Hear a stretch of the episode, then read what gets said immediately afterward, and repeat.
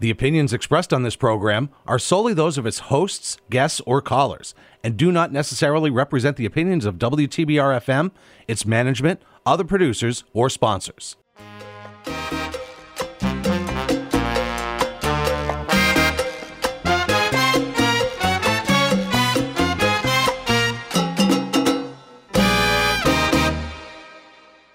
Muy, pero muy buenas tardes a todos nuestros oyentes. Nos encanta tener la oportunidad de volverlos a saludar.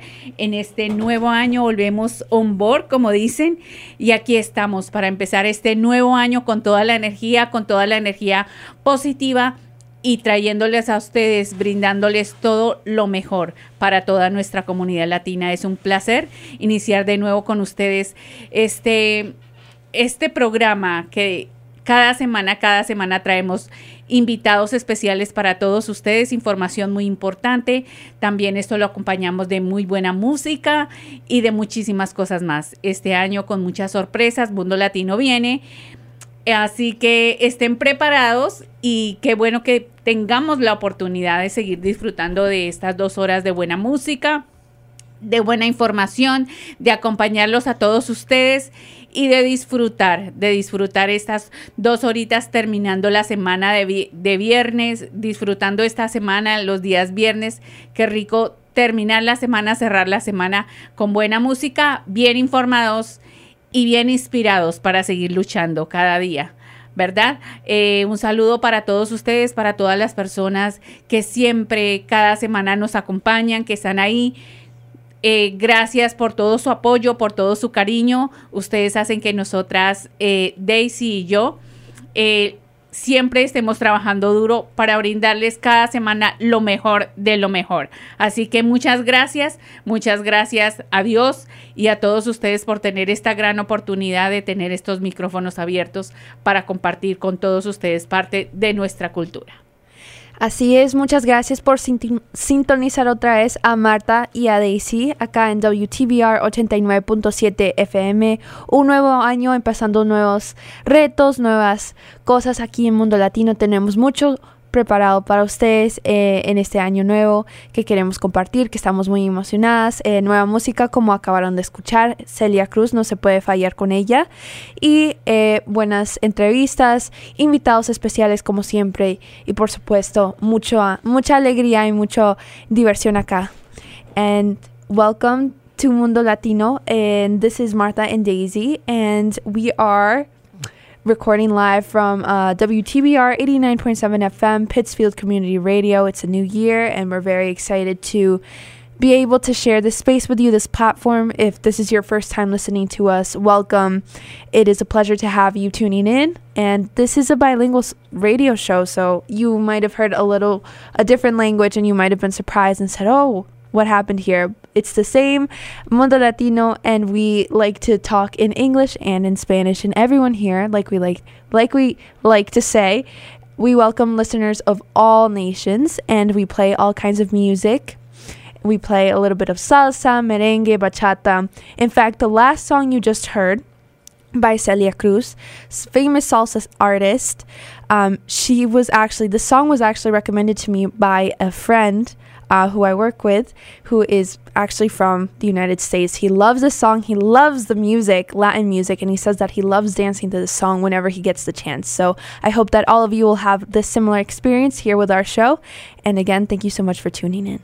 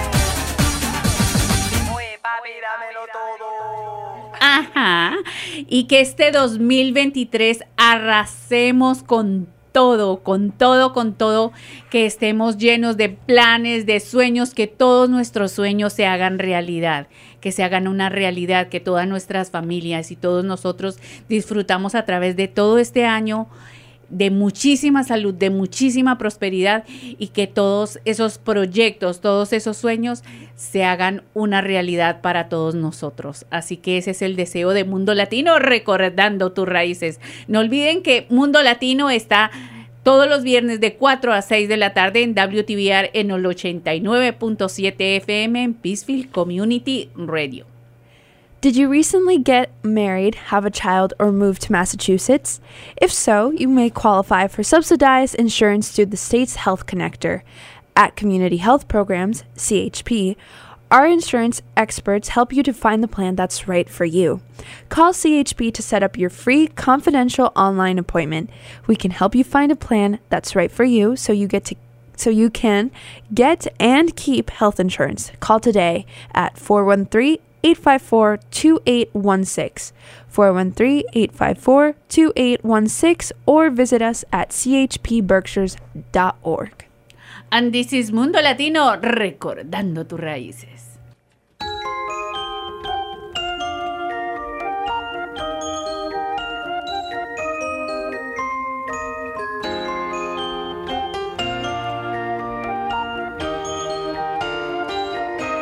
We get it almost every night. When that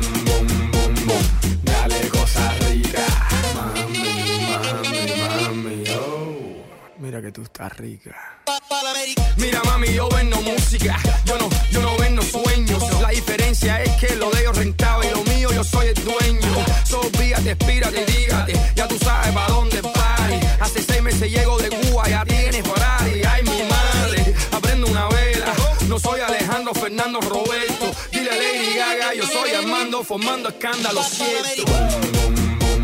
Yo quiero estar contigo.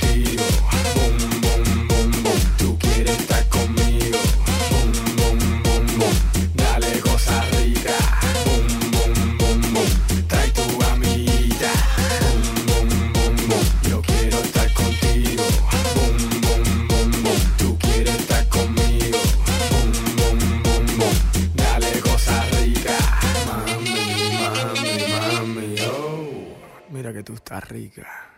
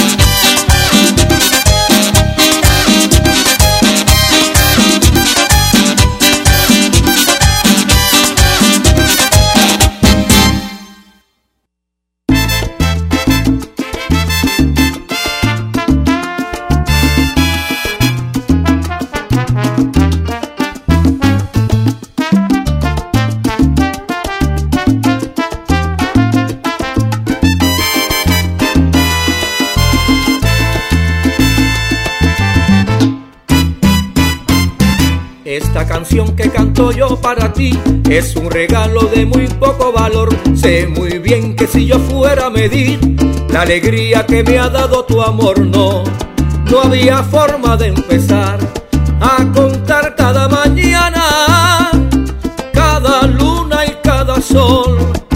Esta canción no te puede decir, aunque puedan mis palabras hablar, cómo duele que ya no estés aquí, lo difícil que fue verte marchar,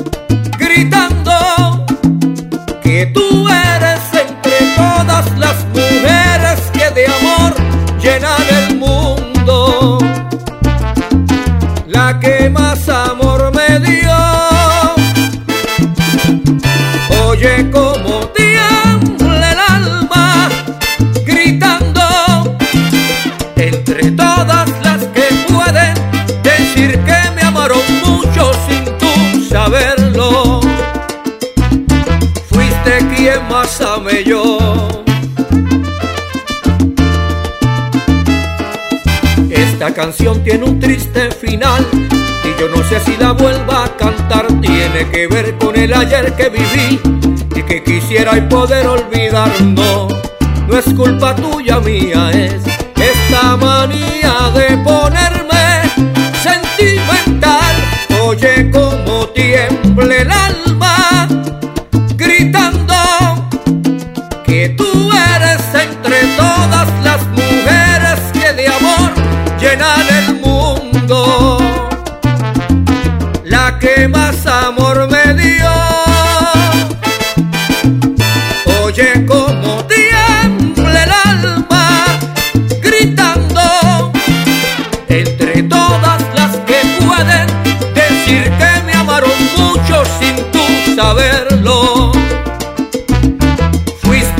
más amé yo.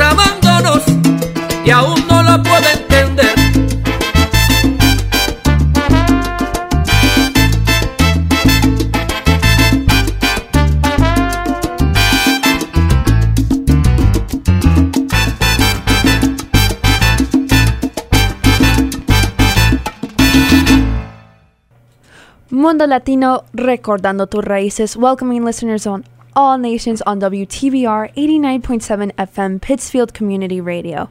And I know we had talked about how we were starting the new year off with very special surprises and special guests and important conversations that are to be had, none other than here in Mundo Latino. And today is not the exception. We have two spectacular people here in the community that I am excited for you all to get to know and listen to. We have some very interesting discussion questions that we will get to. But um, I'm pleased to welcome to Mundo Latino Kevin Rodriguez and Melissa Canavan, who are here to talk to us about um, what we call the Latinx Roundtable. So here we have a discussion on all things what it's like to grow up here, being Latino, um, coming from different backgrounds, and really how this community, um, talking about their community and their stories, and a little bit about their very, very interesting lives and the important work that they're doing here in our community in the Berkshires. So, welcome again, Kevin and Melissa. It's our pleasure to have you here on Mundo Latino. And if you could just go around and tell our listeners a little bit about yourselves, introduce, and um, yeah, we'll get started. Great, I'll go first. um, my name is Melissa Canavan, as Daisy said. Um, I'm originally from California, born and raised, and um, my parents are from Mexico City originally. And um, so I grew up a dancer out there on the West Coast, and then I found myself in the Berkshires roughly seven years ago, interning at Jacob's Pillow. And then I pretty much stayed there, so I've been here for about seven years now, and um, I work at the Mahaiwe Performing Arts Center as a Spanish language community advisory network manager. It's going to be hard to top. Um, uh, hello, everyone. Sorry, I'm getting over being sick. Uh, my name is Kevin Rodriguez. Um, my parents were born in Puerto Rico. Um, my mother came um, to the United States when she was six years old. Um, so the United States have always been some place that I come from, and my family's really not specifically like lived completely, I guess, because my grandparents moved back and forth. My my mother went back and forth, but the United States have always been a place that I guess I was made in the sense of my parents met here. It's always been a part of me, on top of being from my family being from Puerto Rico. Um, originally, my parents met in New Jersey. Um, I was born in New Jersey. Um, trouble followed my family in New Jersey, so we moved to the Berkshires. Um, been here since I was four years old, um, so around like 94, 95. Um, and just one thing that I've noticed is it's grown. The community of Hispanics in, in the Berkshires have grown um, slowly but surely, and it's great to see every every kind of person from every walk of life, especially people that look like us and sound like us. Um, um, before I go into my job now, previously I worked at MassHire Berkshire Career Center, um, and that's where I met Daisy. Um, I would help youth with finding employment, resumes, kind of working with whatever the opportunity is with them to help them find and sustain a job or some sort of um, income, really. Um, at this point right now, I currently work at um, the Department of Transitional Assistance in Pittsfield as a SNAP caseworker. So I'm at that level where I'm still helping people, but mostly around the state of Massachusetts. Wonderful. And you both have incredible jobs and work that you're doing currently in the community. So, how did you really get to that point where um, you've grown as much in your careers and and really given back to the Latino community and really honored kind of your heritage? I know, Melissa, you're doing a lot of work with the performing arts and you're connecting with different organizations like Latinas 413. And Kevin, you're helping out a lot of youth. What has that been like for you guys in your work? Oh, okay. Um, for me, I feel like the one thing is stay true to yourself. So I've always wanted to be someone in a community or help someone because I've always wanted that for myself. I grew up um, not completely in poverty, but it was times where it was hard to figure out what we're doing the next day, whether it was food or like what activities or um, whatever we're doing as a family. And the family unit was me and my mother and my older brother. So always wanting to be able to do more and experience more and just staying true to myself in the sense of I know where I come from and I would go to school for example and I would hear a teacher talk a certain way, maybe a certain language, English probably, and I would go home and my mother's cooking rice and beans and salsa's playing in the background and she's telling me to hurry up in Spanish, come downstairs so she dinner's almost done. So it's always been so I, I think when I was younger, I would play two sides of the field because at one point I would be a different, I would sound different at school than I would sound at home. So I think staying true to myself and trying to blend who I am and kind of put that out in the community and put that out so everyone could feel it. Like you don't have to be just a Latino or feel like you're a Latino at home or with your family, or you don't feel like you have to fit in to feel like you're with this group outside of that. There's more to that. And I think overall, my, my overall was to help everyone and I guess because of my heritage and the community that we all come from, it's all very similar at points. So it's easier to kind of connect and blend that together. Whether it's I'm Puerto Rican or if I'm talking to someone that's Dominican or Colombian or Salvadorian, there's always a little bit of blend in all of that culture. Mm-hmm. I think just to kind of add to that, I think that's the nice thing about being in the Berkshires is there's a really broad spectrum of nationalities here, which, you know, I'm like I said, I'm from California, so oh, there's a lot of Mexicans out there. So you don't necessarily see like a broad sweep because the majority, at least growing up, the majority was primarily like Mexican households and friends and family that I would I had the fortune to like have at least one or two in my classroom. So I was never the only one, if you will. But out here, it's you get to see this really nice blend um, that has taught me a lot, to be honest, because I think that's maybe something that I was missing as much diversity in terms of nationalities that I had back home. Um, this this space, this place, this community has really offered a different perspective and, and has allowed me to grow into my work. Um, that makes me feel like I want to um, use my knowledge and the resources and the privilege that I've had to really uh, help other people who have these strong passions and visions that just need like a little bit of guidance or a little bit of help in the right direction because um, we got some really just amazing Latinos in this community who are doing some great things that uh, excite me, but maybe it's not my exact passion in life, and, but I know it's theirs, and I've been lucky enough to get my master's, and I've been lucky enough to be in the nonprofit world for um, almost 10 years now. So I, there's just something for me that makes me want to help others naturally because um, it's the work I've been doing, but I just, you know, growing up, just kindness has always been important, giving back in some kind of way, whether it's just being supportive um, emotionally or supportive in an educational way. I think that that's been kind of my guiding force, if you will, out here in the Berkshires.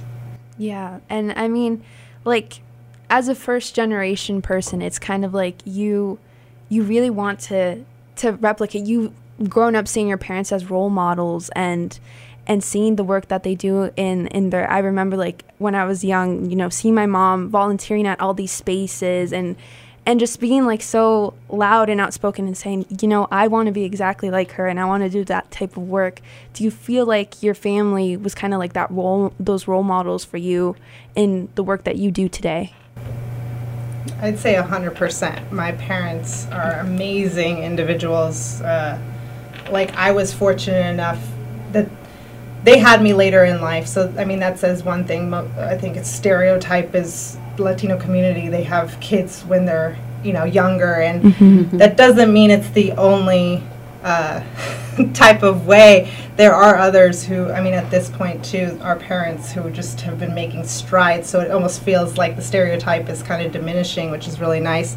Um, but they had me later, so they were really able to build a foundation so that when I, you know, was born, I didn't feel certain pressures per se that maybe other either kids or first generation families might feel in terms of having to work or in terms of having to you know provide in different kinds of way to support their family but instead i did feel like oh my gosh my parents have created something that I am fortunate enough to experience now. So like let's build on that legacy. Let's really push and yes, of course, like my parents was like many telling you go to college, go to college, go to college. Um, and I did that and it's I don't regret it one bit. Um, but it's it's interesting because as I've gotten older, I've learned to really appreciate, you know, that other part of me, that Mexican American side of me that's uh, just has something unique in terms of you're really close with your family. There are, are those cultural things that you get to uh, appreciate, like good food, good music, good this. You know, like there's just so many pieces that uh, maybe some of our other friends don't necessarily have in their households all the time. But um, yeah, I just it's made me realize like I'm really proud of where I'm coming from, the people who've laid a, a foundation, and like I just want to keep pushing for them to, to show them like your hard work is not being unseen. like it's it's really propelled me to be the first of our family to have a master's. So that's really nice. Well, that's an awesome story. Um, uh, for me, I feel like one of the earliest memories I have as a kid was um, I wasn't in school yet, and my mom would go to, um, I feel like it was BCAC. It used to be on West Street in Pittsfield, or not West Street, is that Columbus Ave? There used to be some building there, and she would help um, translate for people. Like she would just be there to like on her own time to help translate for other Hispanics to the workers in this building, and I would be a kid there with like I remember being like, "Mom, why are we here?" But, right? Like as a kid, you're like, "Why are we? Why can't we just like go home and play video games or go to the park?" But then I, I look back, and my mom's always been kind of that person that just like she would give the shirt off her back, and it's always been Yeah. my mom would be the just that that guiding force that like even my my fiance sees it, my kids see it, and um, I feel like that's always been that driving force of me. Like I wanted to do good because I seen my mother do do good. Um, I grew up, like I said earlier, like in in situations where money wasn't always readily readily available and funds weren't available all the time. So I always wanted to be able to provide, but also do something where it just felt good, Yeah. right? Like I just want to be able to know that I'm doing something that felt felt good for me. And I feel like I was in high school navigating and um, for being honest, I was not the greatest student in high school. I was just just flying by, and then um, broke the broke the stereotype or added to it in a sense because I had my first child when I was a senior in high school. So then that was my motivating force of like, Kevin, you need to get your stuff together, and uh, I I did. I was like, you know what, I have a child that I have to provide for. And part of it is probably just the way I grew up, where my mom was like, I have a kid that I have to provide for, forget everything else. My kid goes first, and then we'll figure that out. Um, and then that, that came into play. And that's also motivated me to like want better because I remember being young, a young person, 18, 19, not having a father figure readily available, not there. How am I going to do this? How am I? I have a daughter. What am I going to do when she turns 16? Oh my God, like stuff like that that you're not thinking of. And then it was like, I, I started working with, the- I think in high school, my first job was working with kids. So then I just realized like that male role model kind of needs to be there. And then mm-hmm. I first started off with just like a lot of kids that I worked with in after school programs. It was really mom. It wasn't a, it wasn't specifically a white, black, Latino, anything like that. It was like it's usually mom. Mm-hmm. And that it's kind of cool that they come here and like they want to play games with me. It's really cool. I appreciate that because I know they're probably missing something at home that I'm I'm providing for maybe two and a half, three hours. Then it's then it starts breaking off, and you could kind of see like some kids need that guidance from a male role model. Whether it's just like the honest, the brute honesty of like, man, that's not right. Like you shouldn't be acting like that. That's not how you treat people. Or to just be like, you know what, man, I get where you're coming from. Um, you know. So it's it's really been that that level of trying to figure that out, and I think, and and what I was saying is staying true, right? Like, we could sit here and talk, and and we always, I think, a, a inside joke for the Latin community is we joke with each other about like our food, our culture of just like our mm-hmm. parents, abuelas, you know, like right, right. Like if you don't if you don't clean that bathroom right, you know you're gonna get a chancla, right? Like right, you're gonna get that or. Or cocota. I, I grew up on a cocotazo, so like that's what I would bow. get, right? right? So like, there's always these inside jokes, and then it's easy when you say one of those to yourself, and then someone else hears it, and like, oh my god, that happens to you too. My well, it hits me all the time, and it's like, oh, maybe. All right, let's take a yeah. Like, let me not have to. Let's take a step back. But yeah, no, I get it. Right, like we're in that same boat together, and I think that's to me what I just want people to understand, especially people within our community. That's just like if you ever get to know me, you could ask me any question you want, and feel free that I'll give you the answer that it might not be the answer you're looking for, but I'll give you the most direct answer that I have for you, because I would want that for myself. I want people to know that I will treat them the way that treat me the way that I'll treat you. I don't care about anything else. The the part of what we grew up, especially me growing up here, I grew up when I remember I was the only Hispanic kid in my class, mm. and I remember having to. I remember going home as a kid. And I think I might have told you the story, Daisy. I went home as a mm-hmm. kid. I think in kindergarten, asked my mom if I was Indian because like that's what kids thought I was because of my skin complexion. And my mom was like, "Mira, you know what you are." And then we had that talk, and it was so weird because I, I have an older brother, and as you know in Latin communities, you could be my skin complexion is lighter, and my brother is pretty dark. So it's like, and we would joke around about stuff like that. Like, are we really brothers? Like, oh, what are we doing here? And it would, my mom would just be get so mad. As a mother, she would just like, I'll beat both of you right now. Stop playing like that. Um, but like you know, you didn't. I didn't know that as a kid, as a five year old, six year old, and then like growing up, the more I got into it, and then like the little things of like seeing athletes, seeing people on TV that like. I grew up a baseball fan, so a lot of a lot of baseball players are Latino, and then I'm like, oh my god, he's from Puerto Rico, and then like I grew up. I think I remember being 10 or 11 years old and realizing like Roberto Clemente and how much he meant Yeah. to like just not even Puerto Ricans, but the Latin community of just everything he's ever done, and it's like, man, that's someone that you want to be like, Yeah, right? Like that's sure. that's someone that like you you want to emulate and be like he did everything he could till his last. He went out doing everything he was trying to do to help everyone, anyone. So it's it's I think a lot of that not weighs on me, but plays a role in okay, I want to just help. What can we do? What is the next steps? Um, and, uh, and even the Latin thing of being Latino, just like, all right, man, I get it. I was there. I was in your shoes, living in this, in Berkshire County in 2002, when they were just like, what are you? like, right? Like, so I get, I get some of it, and it's come a long way, but of course, it could always be better. Yeah. I will say, similar to that, when I moved here, I was in our database uh, at Jacob's Pillow because I was working in the box office, and I went to type in Martinez because that was my last name before I got married. I was the only Martinez in the system, and I thought that was the most absurd thing in the planet because coming from California, there's like 50 other Martinez that I'm not related to, to be Right. clear. But it was like that was the new norm moving out here, and that was really like weird because I was just like, it, it was the first time I kind of felt like other in a way. Yeah. Right. Um, and it was like my personal, I guess, how I personally felt about it in that moment because I was younger. I hadn't met the Latino community out here, so it, it's not that there wasn't anybody here. It's just that, like, you know, like I'm just living on a It's mountain different, at the time, right. Yeah. so it's different. And I and I truly didn't know anybody at that time too, because it was just the people that I, I interned with um, at the time. Um, because that was right before I moved, but it was yeah, it was really just me. So I did felt like by myself for a second. Daisy, ahora vamos a hacer un pequeño resumen para nuestra comunidad latina, personas que quieren saber de qué es lo que estamos hablando y también, por supuesto, muy curiosos de conocer a nuestros grandes invitados que tenemos el día de hoy. Por supuesto que sí. Eh, ahorita estamos hablando con Kevin Rodríguez y con Melissa Martínez, que nos están contando un poco de sus anécdotas, eh, no sé si estoy pronunciando eso bien, de eh, sus historias creciendo acá como hijos de latinos.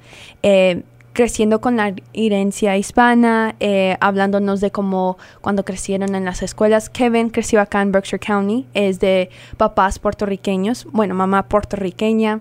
Melissa, ella viene de California y sus papás son mexicanos y nos están hablando un poquito de sus trabajos. Kevin trabaja ahorita en el DTA, él es asistente, ha trabajado en Mass Hire como ayudante para jóvenes, asesorándolos con trabajos, cómo se hacen resúmenes, entrevistas de trabajo, eh, todo ese tipo de él hacía. Melissa ahorita es em, supervisora de Scan eh, de Mahawi, entonces nos están hablando un poquito de sus roles y de el- la influencia que han tenido sus papás, viéndolos desde pequeños, cómo ayudaban a sus comunidades, cómo daban a los otros hispanos en sus comunidades en California y en acá en los Berkshires.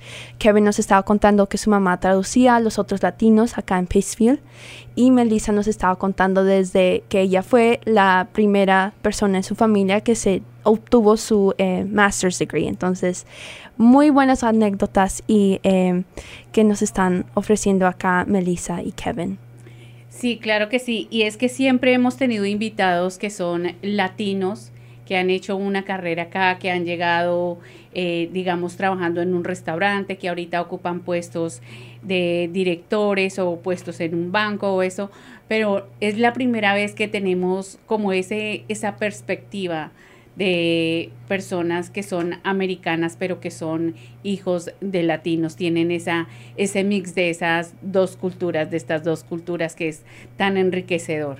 Entonces, eh, estamos privilegiadas de tenerlos a ustedes en el día de hoy y súper interesante la historia de ustedes. Exactly. And yeah, I want to get back to the first generation thing. Like, I I can relate to what you said, Kevin. Being the first Hispanic in in my grade, my only other friend was um, uh, another black girl named Allie, and I just remember like looking at other Hispanics and and feeling like I was all alone and isolated sometimes, and that feeling of being different and then coming home and my mom saying giving me the talk of you're not different. You're just as like i don't feel american. I don't feel latino. Where am i from? Who am i? And her being like you're just as good as any other white kid in your class. You're twice as special. You speak two languages. You do this. You have this background this food and stuff how did you and and my friends also being like can you say some words in spanish? Where do you come from? Are you related to pablo escobar? Like all these Right. questions. How did you really kind of deal with that growing up and feeling like you don't really fit in with one group or the other? Um, I feel like it. Even what you're saying, I feel like one of my first friends when I remember starting school um, was a black kid named Kevin, and I feel like that's where we're like it was like the connection was for a minute, and then like I was like, man, like there's more Kevins out there. Like I think as a kid, like, um, but it was really I think, like I said, I think for the during my youth, like really young, when it was like I was a certain person in school where I was just like, you know, I'm just gonna hang out with like all the regular kids that like at the time it was all white kids. Like those were the kids that I'm I'm fitting in with. That's my friend group. And then at home it was like I grew up in a, a housing project. So like I grew up and not all the kids I went to school with eh, were the same kids that I lived with. So like even at that level, like I would go to school and play tag and me and my friends would come back and throw rocks at moving cars because that's what we thought was funny because cars would just like you know chase us like we're just bad we're just like bad apples at that point sometimes so like it was two different like almost two different lives i was living and i remember just like i can't go to school and act like this because i know like i'll be in trouble. Yeah. And then like at school like I, if i act like this here they're gonna call me like a square. Like i was just like right so it was really like trying to figure that out. And i think as i grew older there's always at least like one or two hispanic people around whether i was friends with them or not but it was always like either a mutual respect almost right? Like you mm-hmm. just had that respect whether it was like all right i know where he comes from and like i will leave him alone. Why? You don't see his mom she's out she's liable to come outside with uh chancleta and get us all. And they're like what are you talking about? I'm like you know what? I'm just gonna leave it alone. I'm gonna leave it alone because i'm not getting hit with a chancleta. And they're like what is that? Like you know what? Never mind. But it was always that like kind of i think maybe one or two and then as i got older i think my best friend who's still my best friend now we met in middle school. And it's so funny because i remember um, when i met him i knew i heard of him and it, his name was calvin and his, his name is calvin and i was like man i hate this guy he almost has the same name as me and then like we grew up together from middle school and he's um, another person from puerto rico that just like he lived there his the majority of his life before he came to America. What, I think nine or ten maybe when he came, and we would have different conversations of like, it's like, man, I remember going to school and I had to wear, I get to wear nice clothes to school in my uniform, but then when I got home, I couldn't wear shoes. Like I lived in in the like, in the poor part where like. I'm not wearing my school clothes, which are my only pair of sne- sneakers I have, shoes I have. I couldn't wear that to go play outside because it was I'm, I can't get that dirty. And I'm like, man, that's so different because like I'm Puerto Rican too, but I never lived that. I always lived here. I never lived in the culture. And then it got to that point even sometimes with him. He's like, how do you know Spanish and not speak it? And then I'm like, just try me and we'll test me every once in a while. Like he'll just come out and say a random word, and I'm like, he's like, oh, how do you like? You got to figure that out. And I'm like, I know. And I feel like I've been saying that for the longest, but like.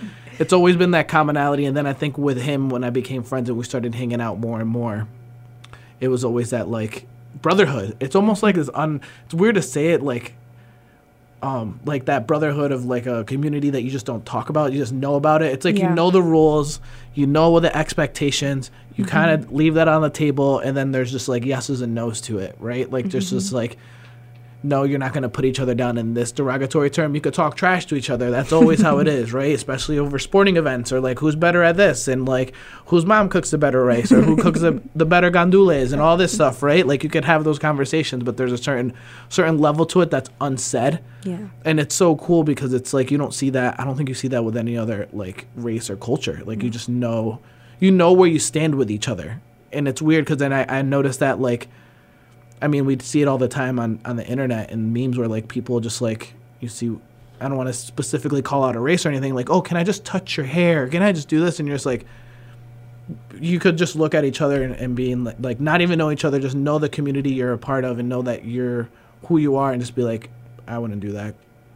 I, I just wouldn't, you know, because we all, and that's the cool thing about even the Hispanic culture and the Latino culture. Like, we all look different, Yeah. but somehow, some way, there's something that blends us that we're still the same. That unites us. Yeah. So it's not like you could sit here. I could have straight hair. You could have curly hair. You could have dark skin. I could have light skin. Um, I could have freckles. You don't have freckles. But there's gonna be just like there's still something there that's just connect us. That's just like we're. I don't know, and the the funny thing is, is like cousins, right? So it's like, yeah, somehow we're still cousins, right? Like that's that's the kind of like the funny thing of like you have so many cousins, and it's like, really, you think about it, we probably do. Yeah. Like we're all connected at some point, right? Whether you will we never meet one. Right. Some of those too. Right.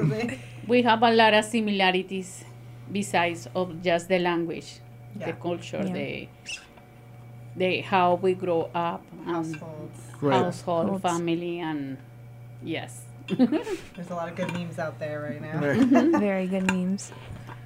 One of my favorite things is seeing um, on Instagram the reels. It's like how different countries pronounce the Spanish word. I saw one the other day. Popote. Popote. Yes, I saw when I saw it. Right. I literally, when when I started hearing all the other ways to say it, I was just like, oh my god, like I, my mind was blown. Right. I was just like, I've said popote my entire life, and now I'm. You don't, say know what to pitillo? exactly. Like, uh. But yeah, no. It, I mean, that's what I was talking about earlier too about just having so many nationalities because it made me realize I'm just like, no, like just because I'm Mexican doesn't mean like everyone has this, the same story or background No. or way Yeah. of growing up. Like there's inside jokes like we just talked about and like there's similarities, but the truth is there's still authenticity in each one of our you know cultures and nationalities household you know all that kind of stuff and i think um, that's what makes it exciting and it makes me feel like i'm constantly growing too so that like i'm not just making assumptions just because i'm latino doesn't mean like oh yeah now i know everybody's story and, and like Yeah. how they grew up no i mean if anything it just kind of makes me feel like fortunate to be a part of this like really s- diverse and exciting culture that like again unites us in this Right. like really Mhm. exciting way and um, I like I, have mentioned before too it's like as I've gotten older I've really gotten to appreciate this side of me and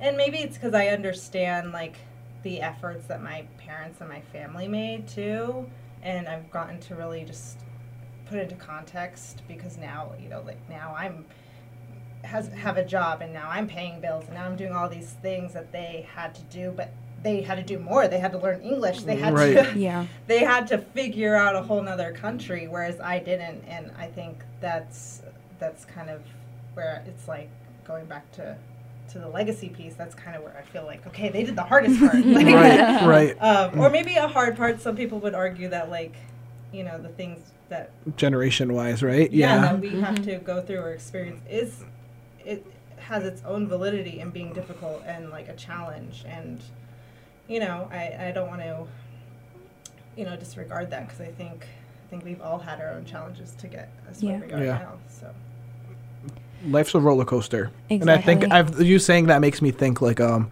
my grandmother recently passed away a couple months ago. Um but she lived in the United States, didn't really speak English, didn't want to really speak English. My grandfather helped provide because he was the worker and she stayed home and was the the um mom and like took care of the house and never got her license. Was fine with that and was just fine with being home and reading the bible. Was really just fine with that and that was just who that who that lady was and it's like thinking back like what you're saying like man i don't know how i could move around life without a license like the- just a simple Yeah. thing of like and now you see a lot of things where signs are are have english and, And spanish, Spanish. on it mm-hmm. Yeah. and I, I remember crazy. first seeing it and i think when i first seen it when i was younger it was like springfield area because there's a, a big latin community in springfield city. for a while springfield holyoke so you would see that and i'm like man why they don't have this in pittsfield and then mm-hmm. one day like it's just i don't know one day companies or businesses were like maybe we're not hitting all our demographics or something whatever but now you see it more and then you think back like man how did my parents or how get my grandparents Yeah. how did they figure out like the simple things of like how to go pay a bill Yeah. right like where do you go when they have iphones you couldn't just press submit payment on your phone back then right no it was like you had to go someplace to go pay that bill and if the person at the counter only spoke english how are they gonna figure that out right yeah. It's crazy. I um the the growth here is just amazing because I talk to my mom all the time and I'm like, "Did you have this?" And she's like, "No."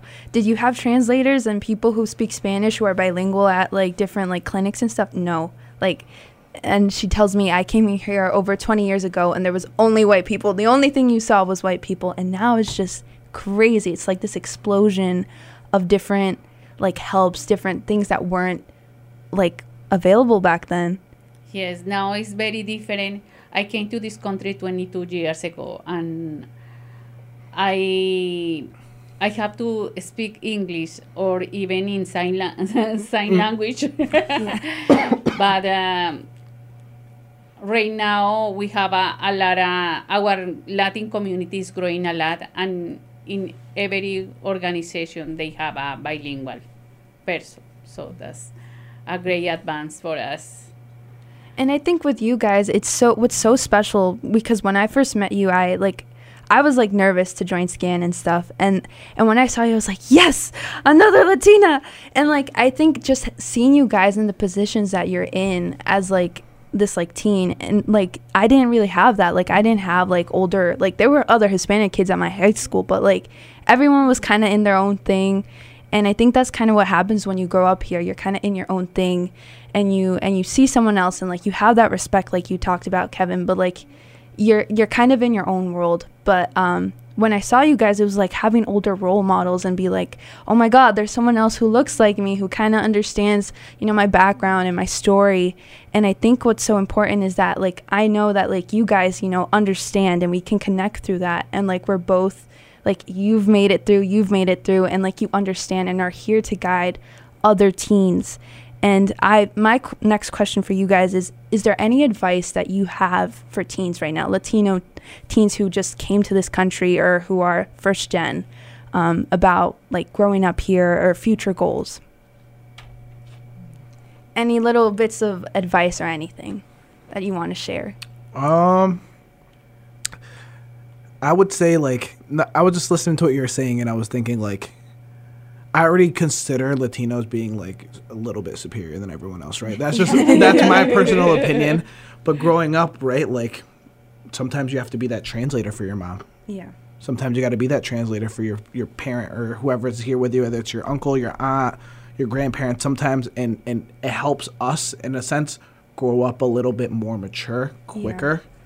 And I think for the most part, I've seen that a lot. Where like, you know, young when I was especially when I was younger, like I would see, especially like my friend for example, like when he would get in trouble at school or something like that, his mom's English wasn't the greatest, so sometimes it would be his sister him having to translate that in school yeah for whatever reason. And I feel like that gives us that opportunity to see things from the other point of view as a parent or as an adult or as a more mature person out of that situation. Um, and I think when you're young, especially like first gen, or if you're just came here recently, um, take advantage of like of those situations because then in the long run you're gonna see that bigger picture.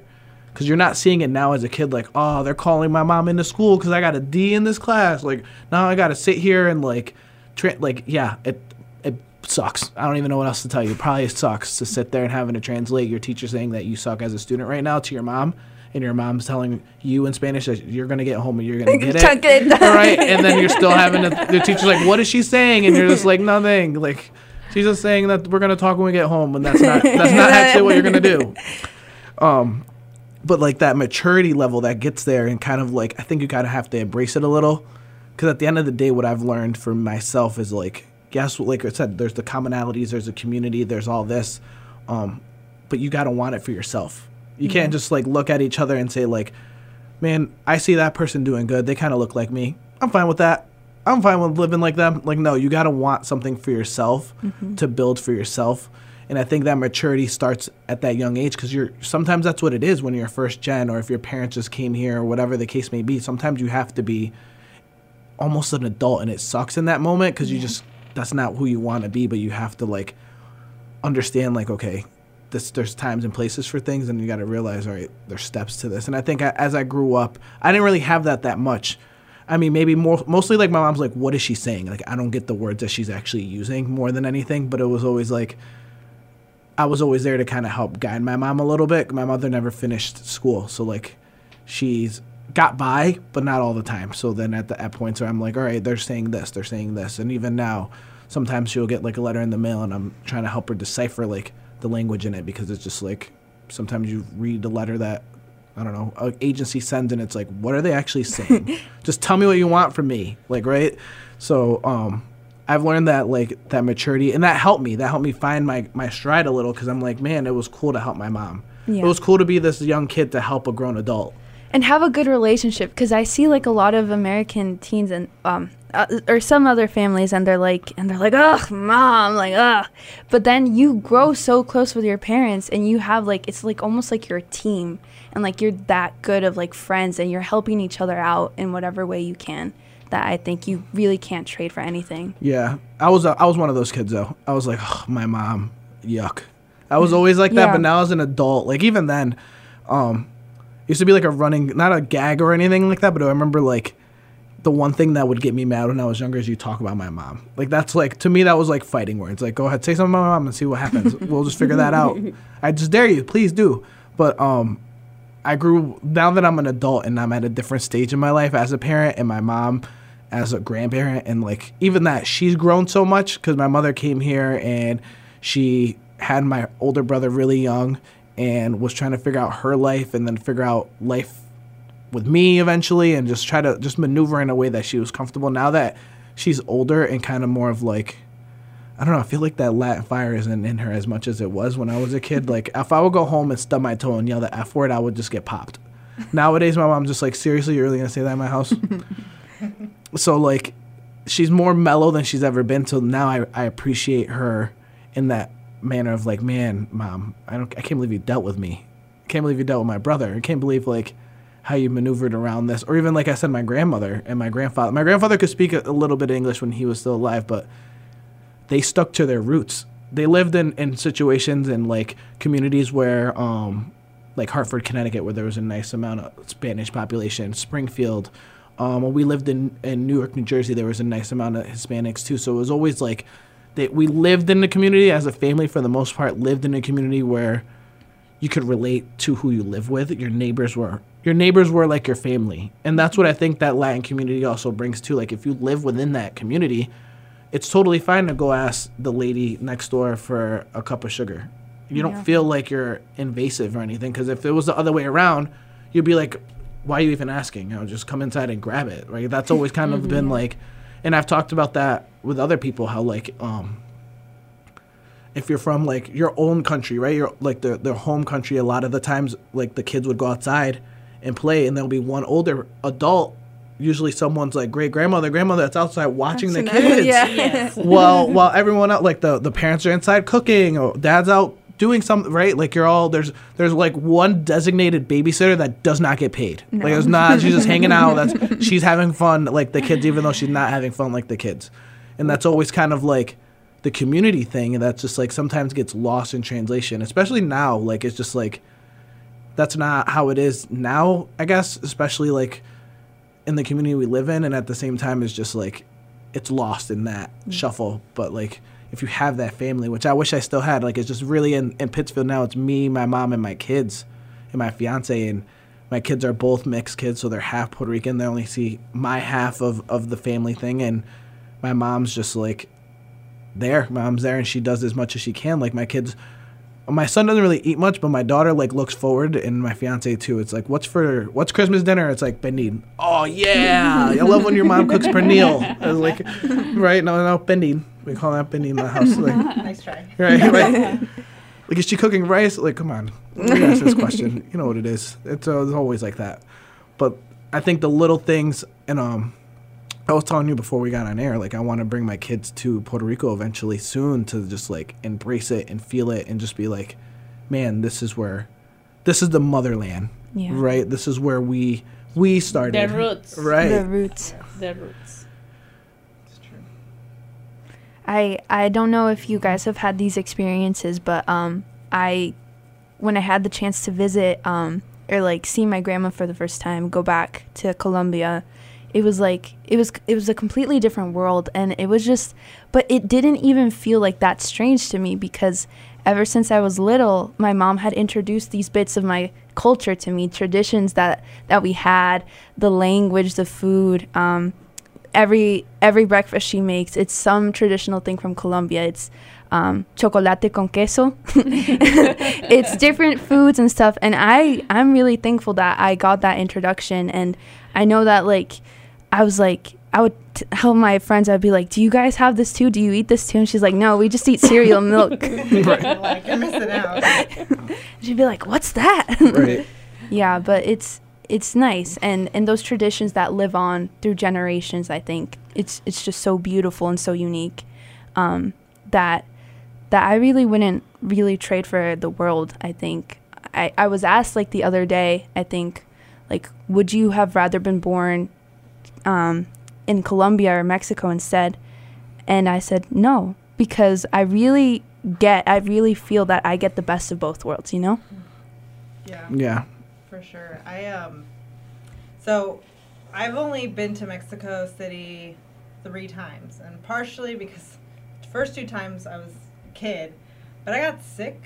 Uh, Oh, yeah. Those two times, and it, basically it's probably the elevation is why I got sick. So, like, it'd been essentially years since I even considered going back. One, because I was nervous about getting sick again. I was just like, oh, I don't want these Right. You're like, to I remember when I was eight. like, yeah, no.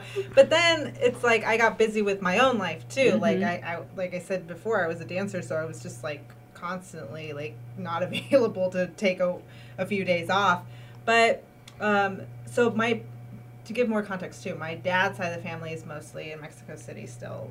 Uh, on my mom's side, my grandma, my uncles, and then a bunch of her cousins and aunts live like in East LA, but also like in various other places too in Southern California. And so I grew up with my mom's side of the family. So that's where like the closeness and like I really got to engage in a, in that kind of family community lifestyle and um but I like I said I didn't get to really get close to my dad's side. So I I went probably it was like 2018 or 2019 is when I went back for the first time in like years. Um and I was fine. Luckily I was fine. but I will say, you know, as much as it was exciting to be like, oh, this is cool, like I get to to enjoy like certain traditional aspects of it. I will say it, it kind of did feel a little weird. Yeah, Because like sure. I don't, I'm not close to his side of the family. I can speak Spanish and I can enjoy the fact that this is my family, my blood, and I respect my dad and and. There's levels to family. but like, I, I mean, they don't know me, and I hardly know them too. So it's almost like you're trying to reconnect. Because the last time I saw some of my cousins, they didn't have kids. They saw me as a kid. Like, Right. so now I'm all of a sudden an aunt and uncle to like God knows how many kids that I'm meeting for the first time. I don't even know how I'm an aunt and uncle when they're not siblings, but my parents have explained this millions of times, and I will never understand how, how that works. But you know, I think like the, I will say that's the con, if you will, of, of Yeah. being, in my case, Mexican American, being born and raised in America, is that the people that my dad is closest to, I'm not the closest to. Yeah. So I think that's a hard reality to kind of accept is be like, I love you, but I don't really know you.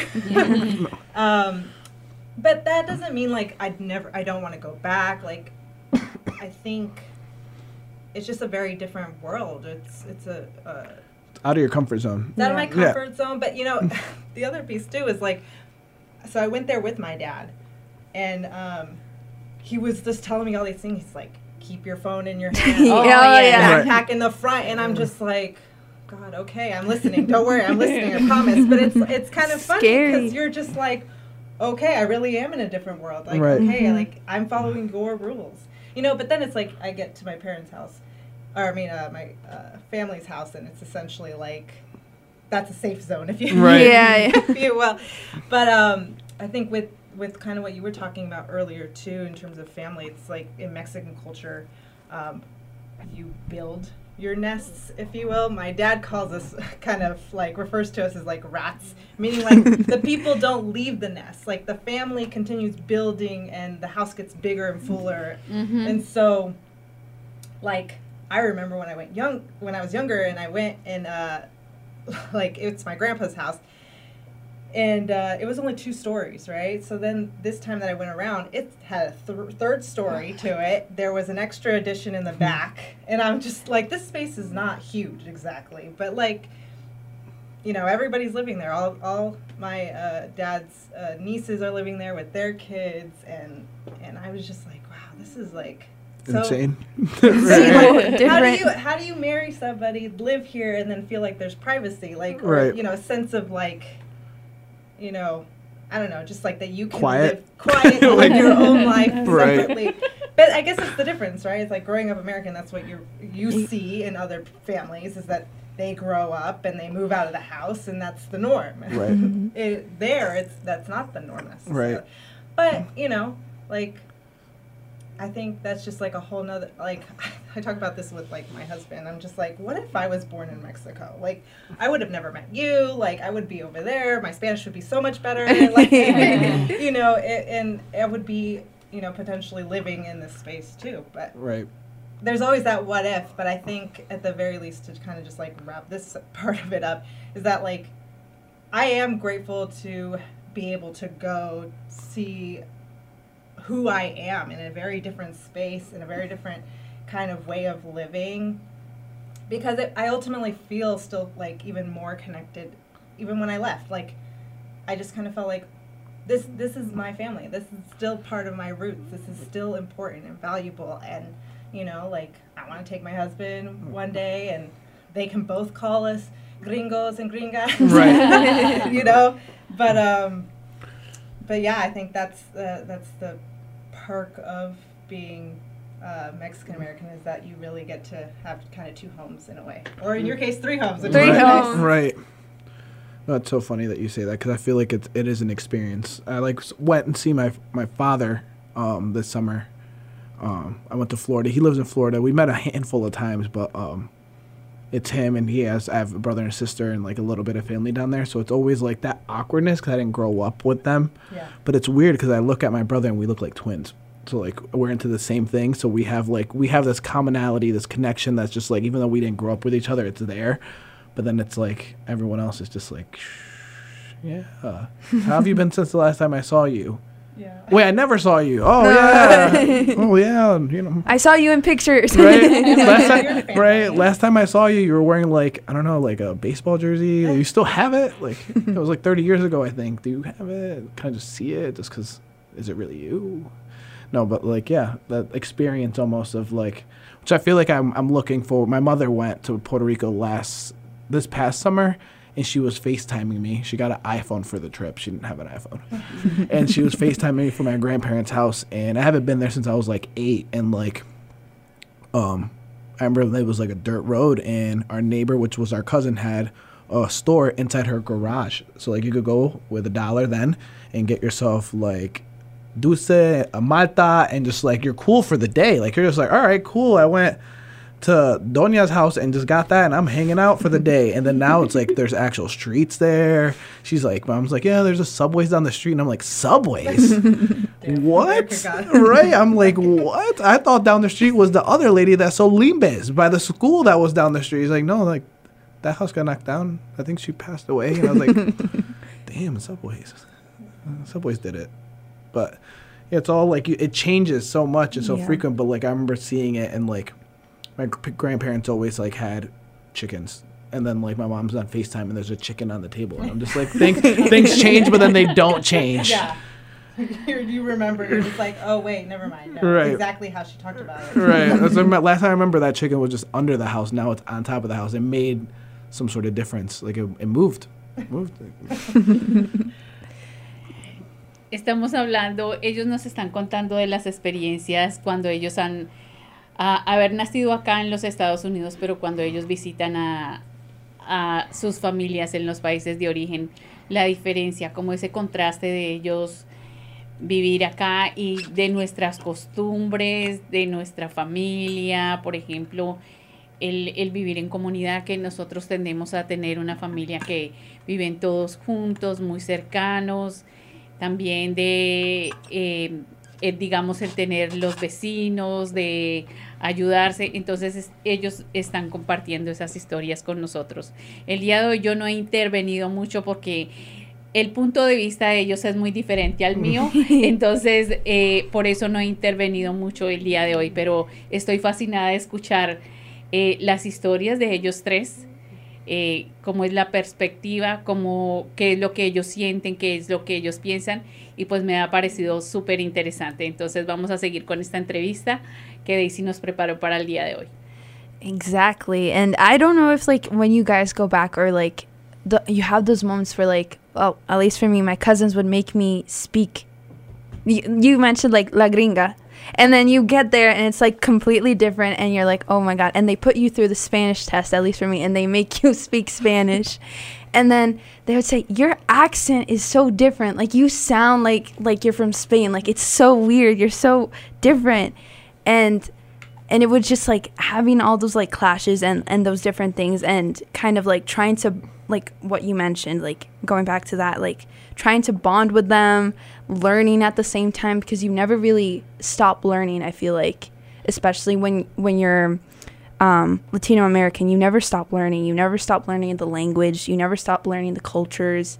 And you never stop learning from other people. I I've had experiences here in the Berkshires where since the population has grown, like I've gotten to talk to the new immigrant students who are the same age as me, and they have so many stories to share, so many things um, that they share, that they bring with them. And it's so interesting to learn, you know, how different it is from their perspective, and then like having this kind of sharing our perspectives, but also being like from the same culture and having like that what if what if i was born there what if i what if my parents had never come here and i i'm just interested to know like have there been um, other experiences where you've had the opportunity to connect with other latinos and and really learn new things every every day about your culture about your heritage um, and about like who you are and how you kind of represent that in your in your life Um, I could go first, I guess. Um, not in the sense like when I was younger. What um, what's really cool that just recently happened when I started my new job. My supervisor, he's Puerto Rican, and he's from Puerto Rico, and um, just some of his. He's like, yeah, I grew up in Puerto Rico. I came, I moved to New Jersey, and like uh, told me a little bit of his story and how he got to Pittsfield and where he is now as a supervisor for um, DTA. And I remember just like, man, I felt like a kid again because I'm just like, man, this guy's like. I could look up to this guy, even though I'm 30 years old and I'm like a grown man at this point. I'm just like, man, like this is crazy because I feel like it's kind of cool hearing these stories because I haven't heard. I I feel like maybe I've never heard one in that context. I've always heard it from someone that's younger than me or similar to me, not someone that's in maybe a higher, better position or a better situation than me. So I'm like, man, that's so cool that like someone can make it from literally I always think of it like the trenches, like the, the dirt, because it's sometimes like you really come from nothing. Families, Latino families usually come from, not usually, I don't want to put in that, but like a lot of the times they could come from literally just what they have on their backs, what they have that's there, whether it's their crops that they're growing or like what they're trying to manage. And Suitcase. right and you take it with you and you, you, you just you find a way like it just you find that way to get to that next step and i remember just thinking like he was like telling me a story how um he was like my, my mom would do chicken like she would will go out and actually get a chicken and she will kill the chicken and like um, pluck all the feathers out and then she would cut it up and like boil it first. I remember going to my I think he told me he went to his friend's house when he was a kid when he moved to America and was like and they're frying chicken, but my mom would always boil the chicken before frying and I was like, Your mom doesn't do that? And I was like thinking like I don't remember as a kid like he was like t- saying that to the kid like I, my mom know I didn't know that other people didn't do that. Like you're just so used to your like what you live, right? And so I remember thinking like my mom doesn't I've never seen my mom do that ever, but my mom's never been that person to do that, right? Like I that's maybe it brought me back to the when I went to Puerto Rico when I was a kid, and I have an uncle that's a goat breeder, and he would like uh, he, he killed a goat in front of me and like was like this is what I do, and I remember being like eight years old, standing there like why yeah why am I watching you tell me this and then tell me that chupacabra comes at night like I was just like t- totally like scared and like was like, what, what am I doing? I remember being a kid crying, waking up from nightmares from Chupacabra in Puerto Rico at my grandmother's house. After that, for like a week straight, I was at my grandmother's, I think, for a month on break from school. But like even all that, like I remember, like man, that's crazy because that means like I see someone that's similar to me that did it, I could do it too still, and it's almost that like at heart kind of thing because like you see that sometimes, and I feel like I get what you're saying. Like you see that now that you're younger, you're like, wow, like there's people in my community that like aren't my family that like of course your family's gonna tell you like you could do better like I don't expect my mom to wake me up at, at 18 and be like you're just gonna be a loser. Go back to bed right? I don't I don't expect any parent to do that. Um but like your parents always and your family always is that motivator to be like you could do that you could do that but you got to sometimes see it. And some I saw it and I was like man. And then he was we're talking one day and my supervisor was like yeah one day i'm gonna retire and then like maybe you move up. And i'm like my first thought in my mind was like keeping that legacy of being having hispanic person in that in that role. Mm-hmm. That was like my first thing and that i came just because i'm just like i just want to keep it going. I don't want it to stop with this here because you know we want to keep this culture of like people that look like me moving up. Because first it starts with them getting jobs. And Yeah. that's what our our parents or our grandparents started with them getting the jobs mm-hmm. right? And then our generation is like the more generation that come through the next one is like okay now they're in maybe a little higher up in the jobs now they're in management now they're ceos now they're that's what we're trying to gain and i think that's what i want to gain is like why can't we have like a hispanic jeff bezos right Yeah. like why why can't we have a hispanic bill gates you know what I mean? And not saying like that that's bad that they're there and there's you know other races like there's the Tyler Perry's of the world, there's the Michael Jordans of the world, but there's also like we talked about it, Bad Bunny, Bad Bunny. right? Like who's just like he's our Michael Jackson of this generation. Yeah. Whether you're Latino or not, that guy's doing Michael Jackson numbers wherever Yeah. he goes, and that's for a reason, Mm-hmm. right? So like, why can't we just keep that momentum going? Why can't I just see someone that looks like me, that sounds like me, that could be like, man, we come from the same country, like you know, like even if you're not from Puerto Rico, and that's what people sometimes like feel like is always weird, like, oh, you're not Puerto Rico, you're not from Puerto Rico, like BS.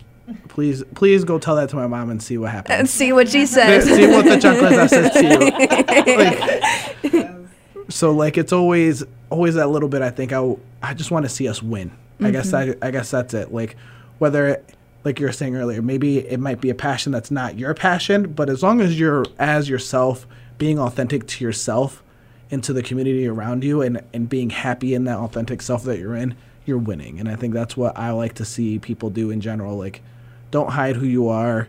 Don't feel like you can't be who you are. There's always going to be hate and adversity in this world, which sucks, but that also builds that tough skin that mm-hmm. that you you end up growing.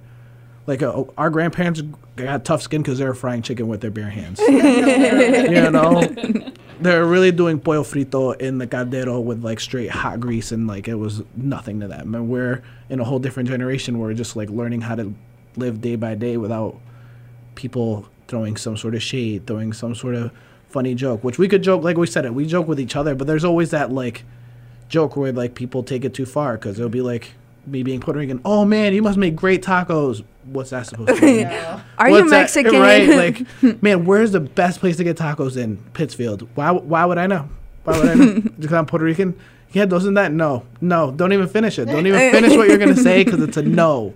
It's a no. I make tacos just like you, sir. Go to the store, buy the ground beef, and then buy the the seasoning because I don't make tacos like that. I just don't know how. I just- Small microaggression. right, right. Come on, man. right. I don't go to your house and ask you how do you drink milk with your dinner. I just don't. I don't. Or how your dad makes steak on the grill. I just don't do that. But you know, there's always those little things where people, and then sometimes you're just like, Here we go again. yeah. but then you're just like, you know what? Like if someone was here, and then it could be with someone that's like maybe Mexican next to you, and be like, You're just, You're you're like- that eye contact where you're just like, like, you know, you give me an idea. What do you guys? What do you make at home? What did your mom make? What do you? Right, but now I think it's more the rice and bean thing has come a long way with the memes more. Yeah, true. I think people like tacos a lot now. I feel like that's another thing that came with the growth of Hispanic was the growth of love for tacos. I feel like I didn't think people love tacos the way they do.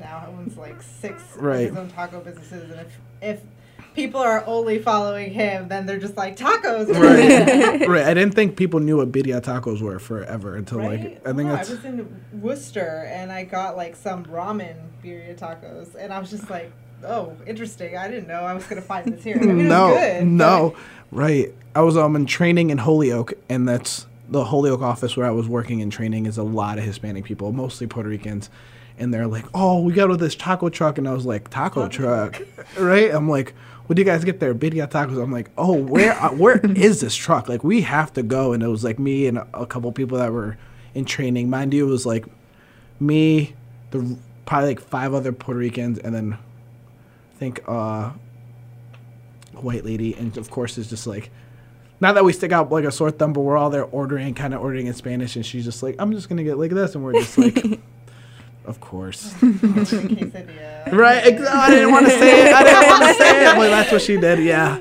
Oh, like- I don't mind saying it. yeah, No, I. It reminds me when I first moved out here. Uh, I was talking to my grandma on the phone. She only speaks Spanish, and she's asking me how's it going. 'Cause she's never been out here. She's really only been in California, and um, this would be a wake up call from California, huh? oh yeah, hundred percent. Well, I mean, it was the middle of winter too, and she's just like, "How cold is it?" I'm like, "It's freezing." You don't. Don't even ask. yeah. I hate when family does that. They're like in Puerto Rico, like, oh, is it cold up there? Like, you know what? I'll go down there and be in a hurricane right now. That's how cold it is. I'll be in whatever hurricane that's going on that's about to come because it's always one coming.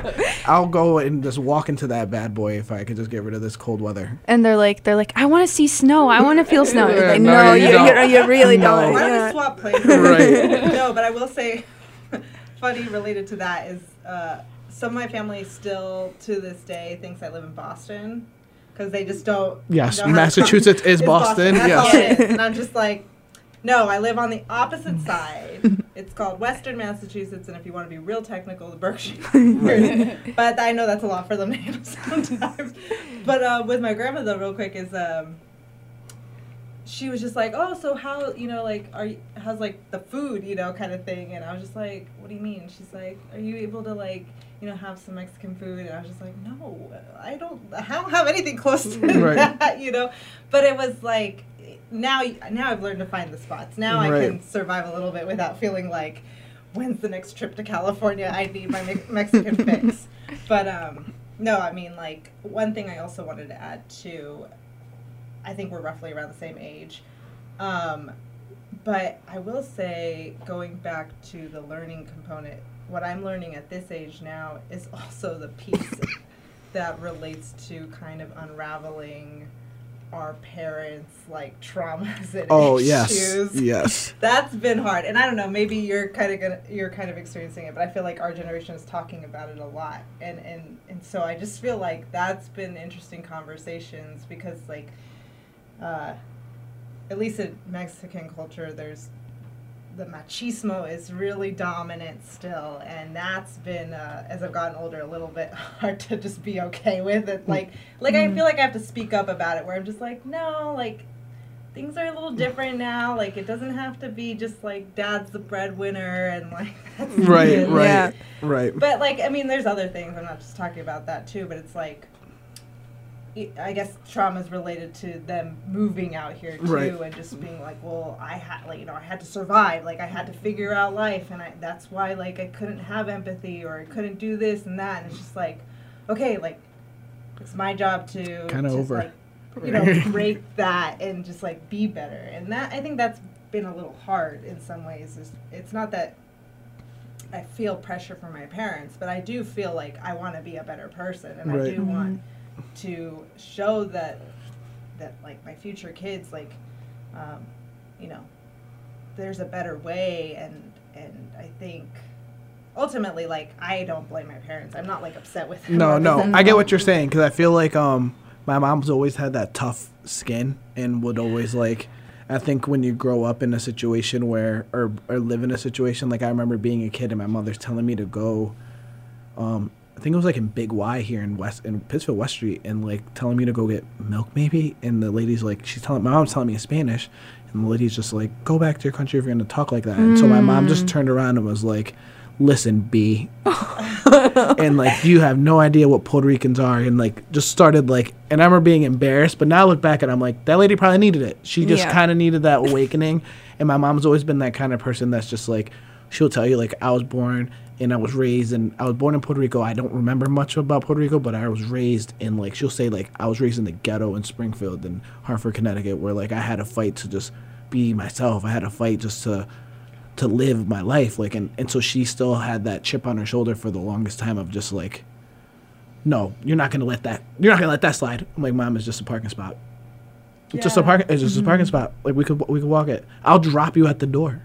I don't mind no we're not mom it's not worth it it's not it's not the karen's not worth it No. it's not those things and i feel like yeah there's always and it sucks because i feel like now i have kids and i have that kind of like i grew up a little bit with that so that's part of my like reaction knee-jerk reaction sometimes yeah. it's just like take bite someone's head off and then Mm-hmm. i'm looking back and like my fiance's like kev like are you okay and i'm just like yeah i'm embarrassed because I just, ha- I just like i just i went about that the wrong way or like even that with like conversations i grew up with my mom and my stepfather who's great. He's Puerto Rican too. He it was funny. He's like New Nuyorican. So he was born in New York, but like he's Puerto Rican.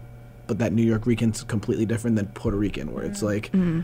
Whole different. It's probably like same thing, maybe like California, like that. Like Hispanic from California is a little different. It's almost like its own other country, right? Well, I maybe. would almost say too, like if you even look at like Texas. Yeah, like, yeah, maybe California, Texas. Yeah, like, yeah, That's a whole different type of Mexican. then than, yes, like, something like yeah. that, right? So like, um, that machismo thing wasn't there because my mom was the machismo. Like she's she's the one, and that's where my mom was just like, listen, like it's my house, my rules, and then like.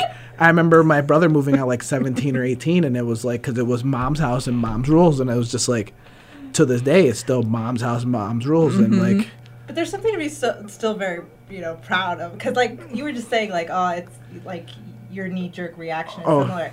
But I, and and I know you probably feel the same way in that like it's made us who we are. oh, like, it definitely Yeah. has. that. it's almost part it's your part of your character Yeah. it's almost just like but it's like almost uh like incredible hulk like you just do the wrong thing and then like you and like it's not instantly that your clothes and you turn green and your clothes turn purple and then they start ripping off or anything but it's a sense of like they woke in that beast that's just a part of you that thing. So like and i've seen that with my mom plenty of times where she's just like and she will tell you she's proud of it. She's like i remember i had to beat this lady's butt because of a b c and d and like all right mom we don't need to talk about that anymore, right? Like But then it becomes our responsibility, right? To then we're the parents, the- right? We're the parents to the parents at some point, right? Like it's almost like, so it's it, it's funny in a weird way, and it's it's so weird because I grew up in the community here in west in west side of Pittsfield, where my brother was in high school in Taconic for a little bit. My mom would let him have his friends over; they would like do their thing. So like now my brother's older, and his friends are older and they're like i'm in my 30s they're in their 40s and 50s and um they're just still like come up to me and these like older guys gray hair like man how's mom doing man? And i'm just like she's doing great. Like i don't even know what to tell you like she's doing man when i you used to be like this big man. I'm like i don't even know you.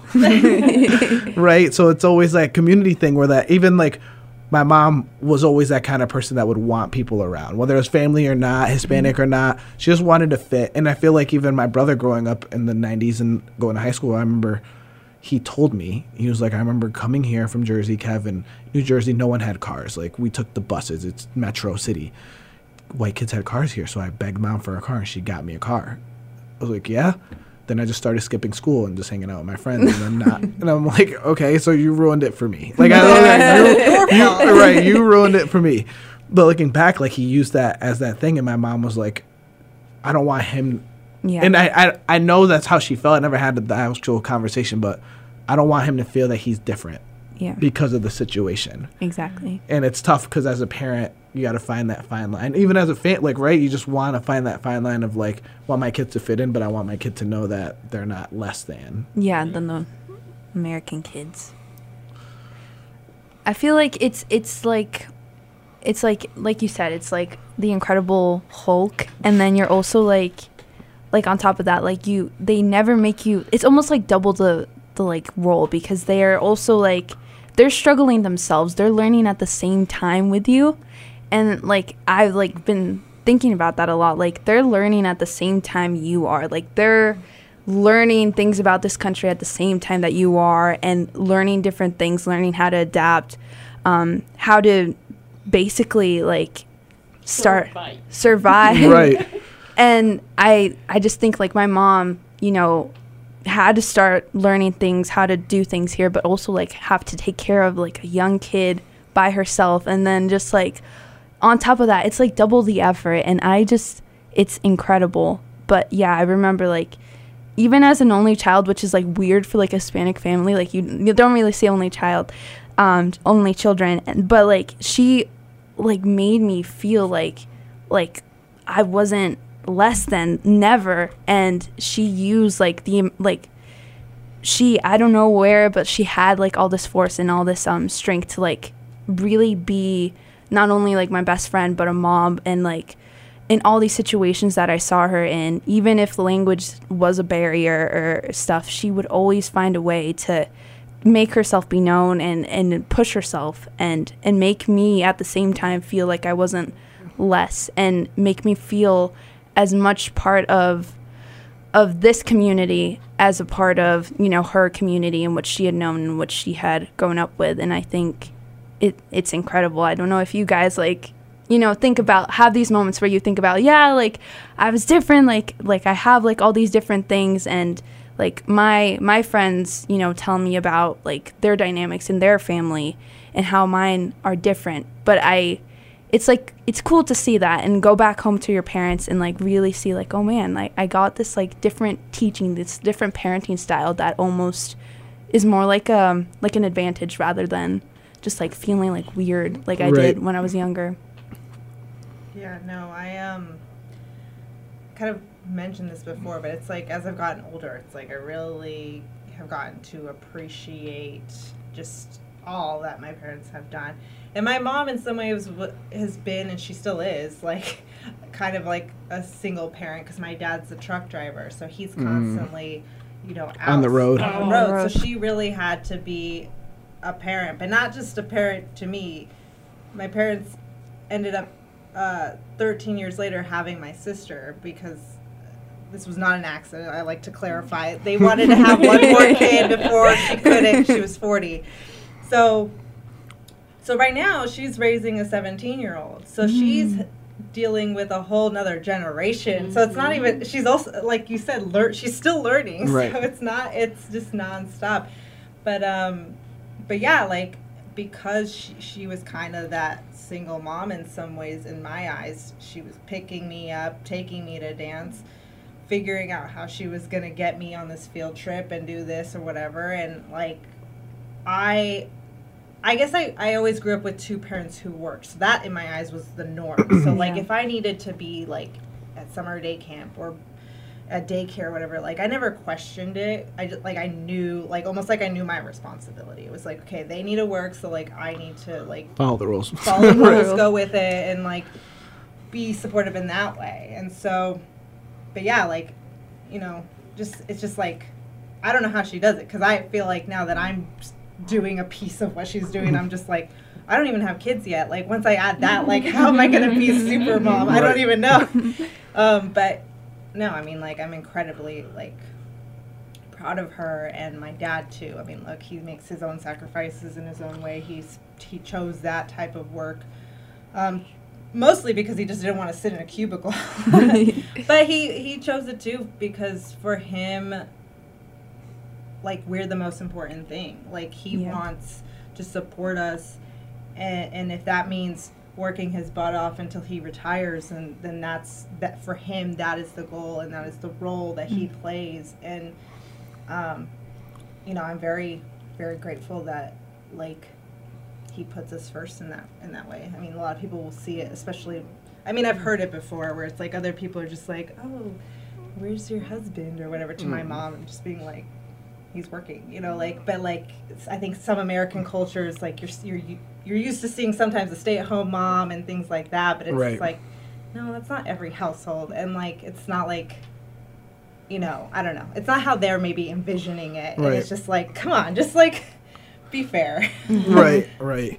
Um, I've always had like, I don't want to say love and hate for my mom. My mom's. it sounds so bad to say it like that.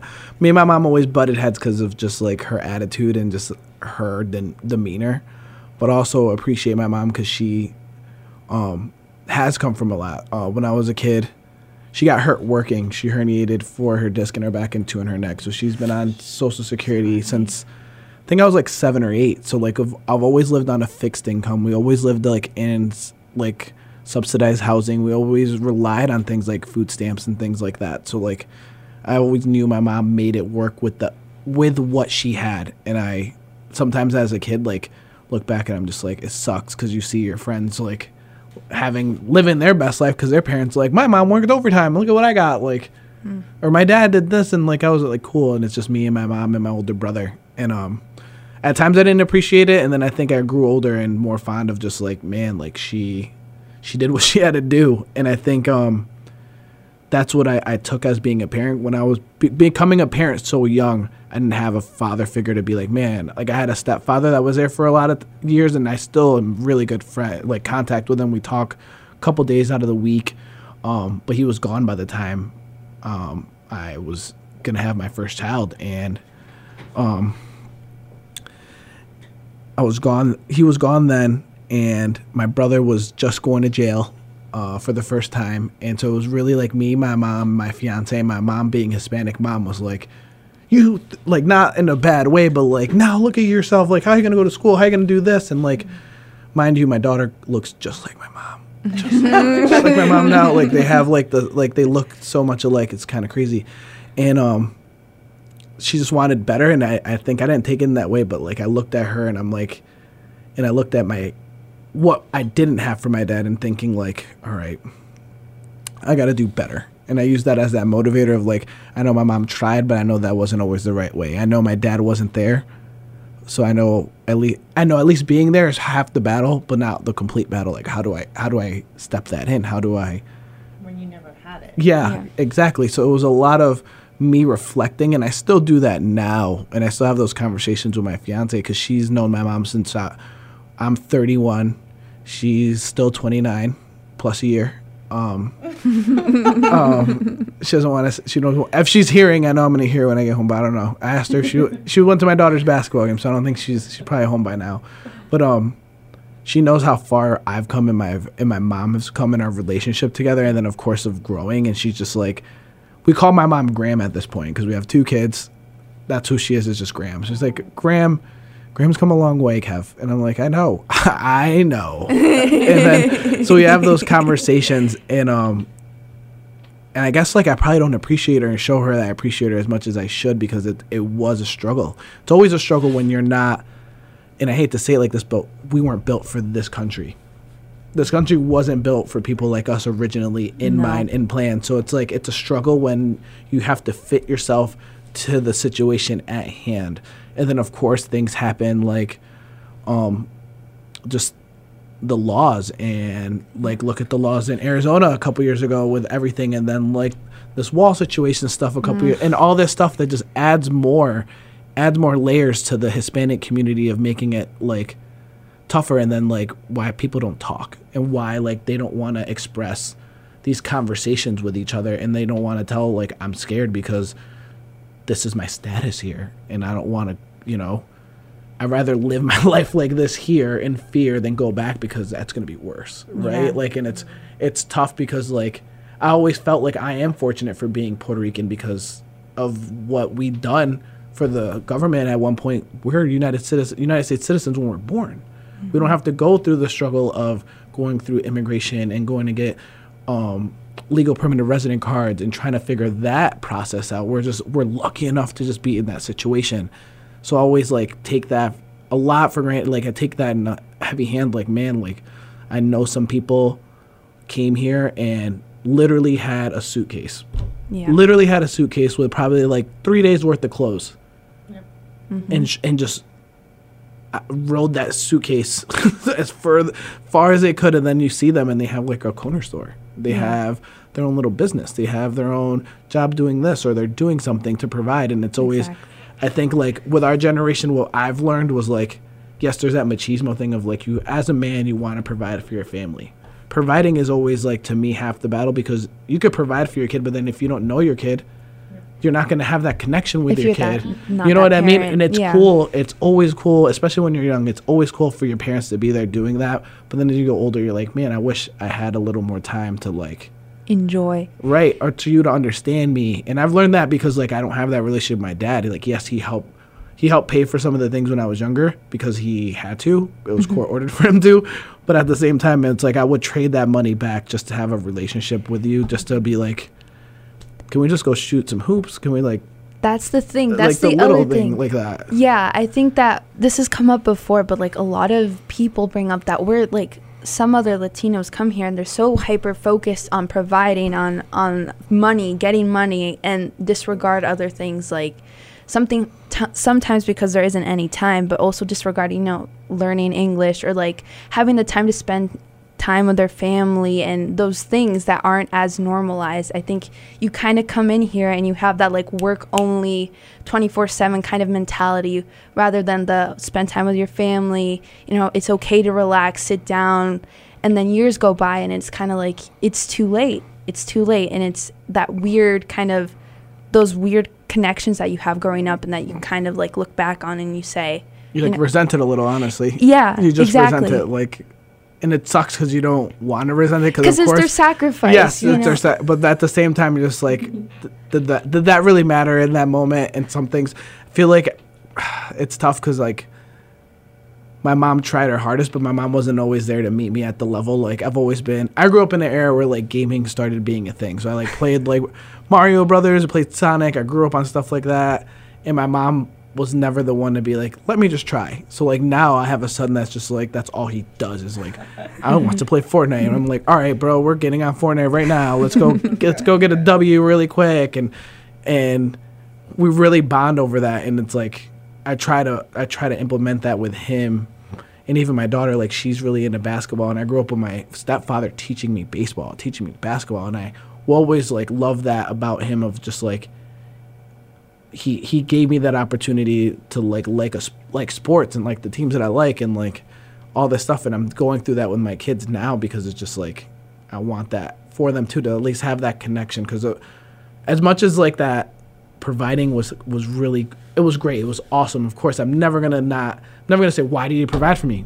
Right? Like it's just like it, yeah. right right. But you're gonna look back sometimes when it's like the times are gone when one of you are gone and just be like man I wish I had like a little more time. I wish I had five more minutes. Mm-hmm. Five that's always gonna be something like that right? So it's like cherishing that because just that la- that connection with your family, especially because family and and like as our highest our highest regard as like Latin community, right? Like your best friend could be your best friend, but you consider them family. If you grew up with them and they're like been there for you for the longest time, like my best friend, that's my bro, that's my brother. Like like we hung out on New Year's Eve. I gave him a hug. like, I love you. You're my brother. And mm-hmm. even though he's not my brother, he's my brother. It's weird. And you Yeah. probably we all have that at some point. So it's like that family thing. So you want to try to cherish that because eventually you either build it like your family does or people start breaking off and doing their own thing. And I think that's more of our generation now. We're like tired of being with each other all the time. We're just like, I'm gonna go do my own thing. You do your own thing. We're gonna do it like everyone else. We'll meet on Thanksgiving, Christmas, maybe Easter. Because American side. of yeah, yeah. Well, I will say too, real quick, is that um, you know, like, if my my parents are extremely proud of me, but if they ever are like, "Oh, you're so far away," and I'm like, "But you started it. You're the one that moved to a whole other country." Right. And they're like, "But you didn't have to pick all the way across the country from us," and I'm just like, "I know," but like, I mean, family's huge for me. I miss them incredibly all the time. Like, I'm I'm fortunate in that I get to like see them at least like twice a year, if not more. But you know, like I do. I'm at the age where I'm considering having kids, and I do think about these things of like, oh my god, I don't know about you guys, but I'm lucky in the sense of I can rely on my family to to wanting to support my kids, and I know you Right. have your mom, Right. so it's just kind of one of those things where it's like that's another perk of Latino families that you get to have kind of the uh, resident babysitter, Right. well. Right. Uh, but then that also means you know we got to take care of them. right no that's too. that's really how it is it's so funny because um, i was so young when i had my daughter that i had supports through the community whether it was daycare or something for her to go to and i was when i had my son i was such a better financial place that i didn't qualify for that stuff so it was like graham graham at the time was like you could just drop him off with me so it's been like his daycare was graham and then now i work till five so he gets out of school and graham picks him up so he goes to graham's like every day him and graham are like like two peas in a pod. it's so funny because it's just like he knows it, he loves it. They fight because they're like fight like friends. And my mom, my mom fights with him as like, listen, you little, little pos, we're we're not handling, we're not doing this. And he's just like, Graham, shut up. And like they'll go at it. It's so funny. Um, but their bond because of that, because of that, it's just like unbreakable. Like if something, God forbid, like Graham wasn't able to answer the phone for something, he would freak out. Like it's one of those things. Yeah. Um, and my daughter was like that a little too, more, but he was less because she went to daycare. So like, my mom really essentially helped raise my child because I was in, at work and his mom, my fiance, was at work. So it's like, it's Graham. It's always been- yeah. I was that. My grandparents are well. It's just my grandma now, but like my mom's side of the family, that's what it was. They would go to work. I'd hang out with my Grandma. my grandma and grandpa. I actually called them by their first names. I never called them. they were Reina and Serafin. That's what they were. I don't know why I adopted that, but I just did. Um, and Sounds like coworkers. but I think it just proved like that's how close you get, right? To the point where it's like, call me whatever you want, I guess. Like, you know, but I I owe them everything in terms of simplicity. I that's the one thing I remember. It's like they didn't have much because they were living with my uncle and um where I lived was more in an affluent area. So I'm again, I'm not the family that was like the typical like East LA kind of Mexican household kind of thing. But because I was there, they maybe had a few TV channels, but I was like playing outside. It was just me at the time too. So I really got to like bond with them in a very simplistic way. Um, just being excited about like some food that I'm just gonna eat with my Mm. grandma, and like we didn't have to talk much either. Like I, I learned Spanish from them mainly. Like my mom was always just like Spanish was your first language. I don't know why why you're losing it. But Right. It's like I live in the Berkshires, mom. Come on. Right. I don't get to practice it all the time, but at the same time, I was able to just like appreciate my grandma who has no more than a third grade education, who's just street smart, amazing. Mm. My grandpa who got his citizenship and just like just still gonna speak Spanish, doesn't matter. right, right. But like again, we didn't have to say anything, but their presence was just so important and big for me that I felt like I learned so much just from that being there, being very hmm. appreciative of just like I guess where I was, even though I didn't understand it at the time. And it's Right. like I grow up and I'm just like, those are some of the best memories I have. Like it wasn't like they didn't need to take me anywhere. They would take me to get ice cream at El Pollo Loco, which they don't have out here. But like, um, and that was a special day. Or I'd take the bus and go to the the local mall or whatever, and like that was a special thing. Or we would go around the corner and there was just some stairs to the second floor of some building, and I'd be running up and down them.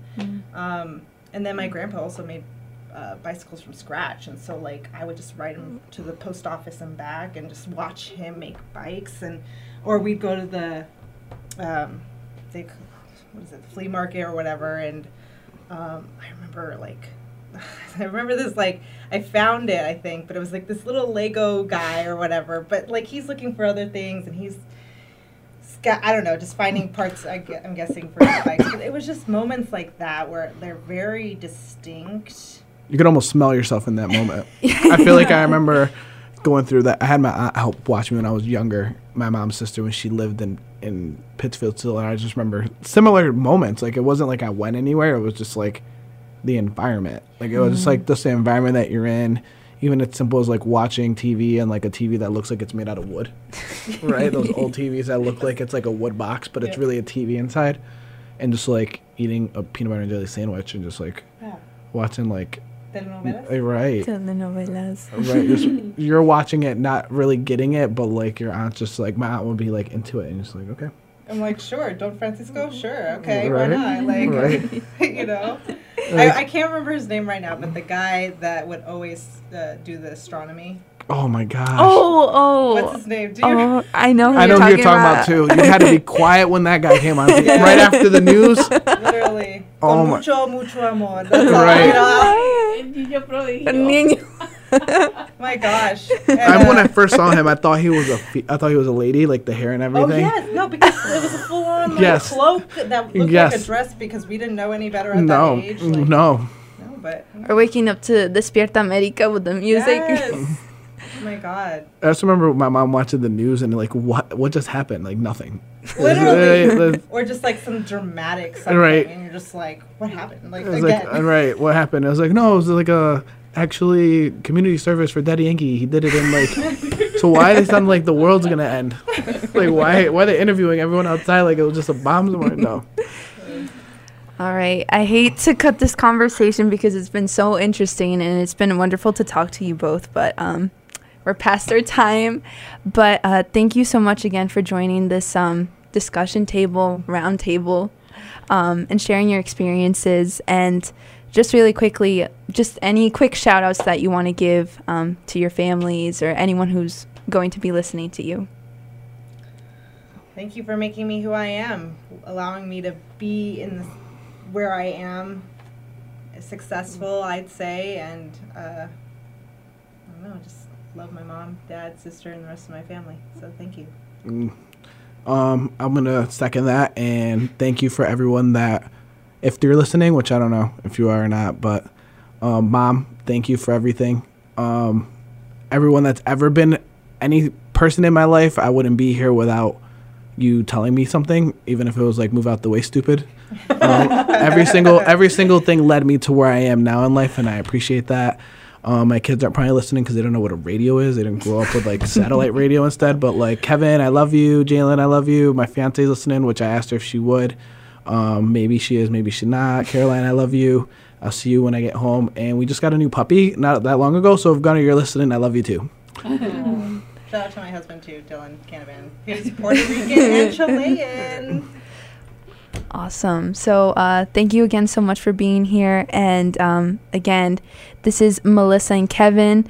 And make sure that you check out that this interview and um, when it comes out tomorrow on Friday from four to six. And thank you again all for all of our listeners for tuning in here on Mundo Latino, recordando tus raíces, welcoming listeners of all nations, and you heard them here first. But um, here are some of our Latinos in our community in the Berkshires who make the difference. And you had the opportunity to hear their wonderful stories and their anecdotes.